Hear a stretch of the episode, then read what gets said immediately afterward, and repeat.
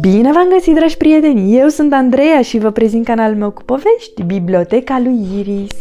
Astăzi vom asculta cartea Ascultă-l pe Findus, scrisă de Sven Nordvisk, cu traducere din suedeză de Gabriela Eftimie, editată de editura Pandora Publishing. Pentru Petson și Findus era o zi cât se poate de obișnuită. Petson, poți să-ți opăi pe ambele picioare până acasă? strigă Findus. Cum să nu? Dar uite că n-am chef, spuse Petson. Dar de a alerga poți să alergi mai repede decât mine?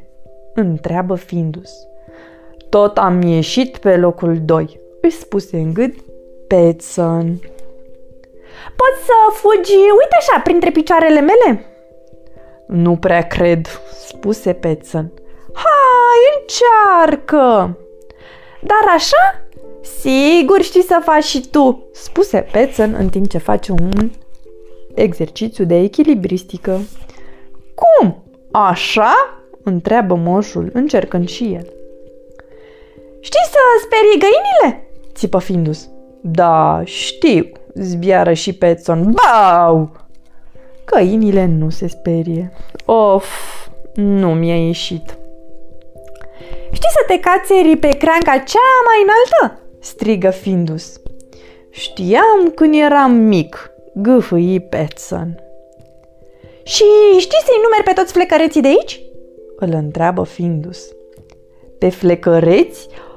Ăia ai tăi nu-i vede nimeni, în afară de tine, mormăi de sub mustață moșul. Dar tu chiar nu știi să faci nimic, Petson? Ba da, mai știu și eu câte ceva, spuse moșul. Știu, de pildă, să pregătesc coșul pentru picnic. Chifle, cafea, lapte, chifteluțe, sandvișuri, clătite rămase de aseară. Pot să te trag cu căruțul până la iaz. Fără băicuțe! Pot să te duc cu barca până la insula mică. Și acolo să facem un picnic, amândoi, și putem să mâncăm la fel de mult. Câte chestii distractive știi să faci, moșule, spuse Findus. Mhm, m-am gândit eu că o să-ți placă, zise Peță. Sfârșit!